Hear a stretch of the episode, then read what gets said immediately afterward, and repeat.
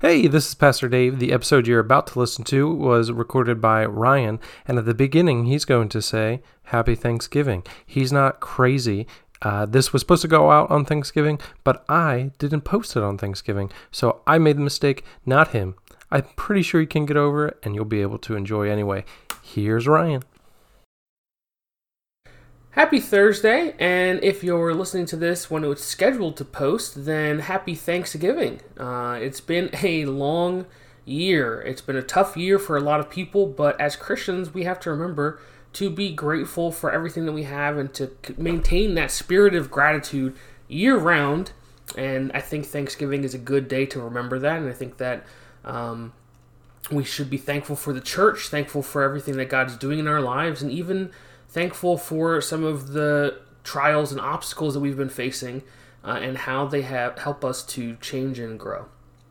Today, we're going to continue looking at Live in Grace, Walk in Love, Bob Goff's 365 day journey about doing just that living in grace and walking in love. And we are looking today at day six of this devotional plan, which is titled Quit Waiting for a Plan, Just Go Love Everybody and I think that is such a good title.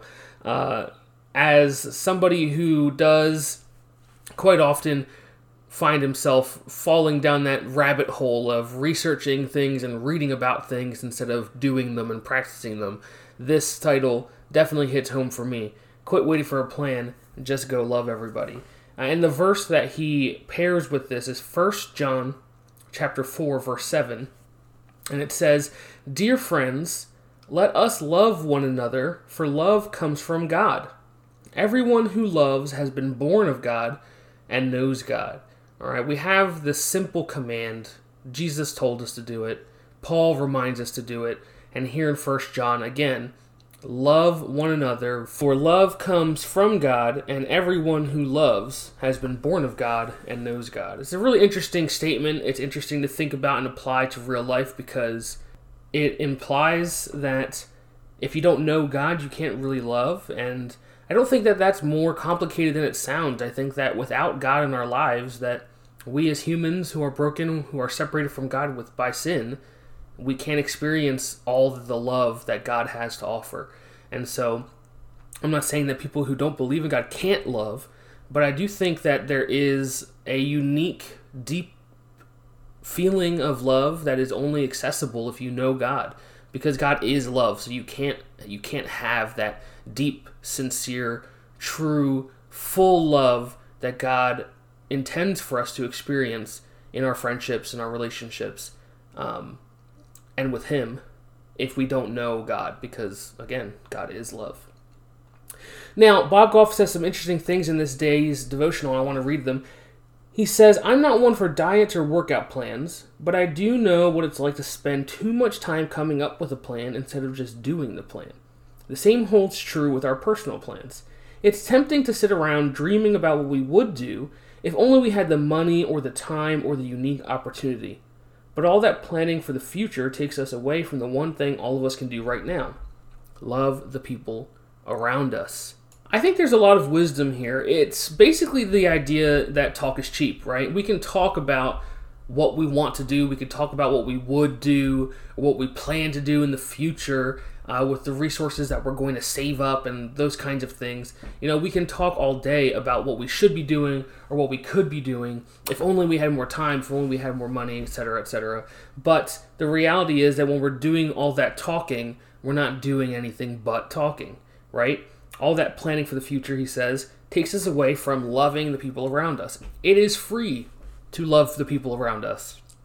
It is extraordinarily difficult to love the people around us sometimes. And that is what we are called to do. We are not called to make plans, we're not called to form committees, we're called to love the people around us. Whatever small form that has to take because of limited resources or limited time in the now, then that's the form it has to take. It's better for us to do what we can now and let it grow as God continues to call us forward into His plan for us to love others rather than to just sit around and wait and hope that God calls us into a greater opportunity, even though we're wasting the opportunities that we have now, right? I mean, that's just unreasonable to even expect from a completely reasonable God. It reminds me of a passage from James that I'm very familiar with. James chapter 4, verses 13 through 17. I'm going to read those now. It says, Now listen, you who say, Today or tomorrow we will go to this or that city, spend a year there, carry on business, and make money. Why, you do not even know what will happen tomorrow. What is your life? You are a mist that appears for a little while and then vanishes. Instead, you ought to say, If it is the Lord's will, we will live and do this or that. As it is, you boast in your arrogant schemes. All such boasting is evil. If anyone then knows the good they ought to do and doesn't do it, it is sin for them. There's a lot to unpack in this passage. We could talk about it for several weeks. Um, I could, you know, we could write entire papers on this, books on this. I think what's important, most important to note here for this conversation is this idea that if you know what you ought to do and you don't do it, it is sin and we don't know what will happen tomorrow. We are just a mist that appears for a little while and then vanishes. We do not have the luxury of time that we think we do. We do not have the luxury to waste our life not following God's command to love others when we know that we should be doing exactly that. We do not have the luxury to say, you know what, I'm going to do this tomorrow. I'm going to make this big plan for next year to start loving other people because we are a mist. We could vanish in an instant. Our lives could be over tomorrow, and then what good have you done by making plans instead of taking action, right? That is what this devotional today is all about.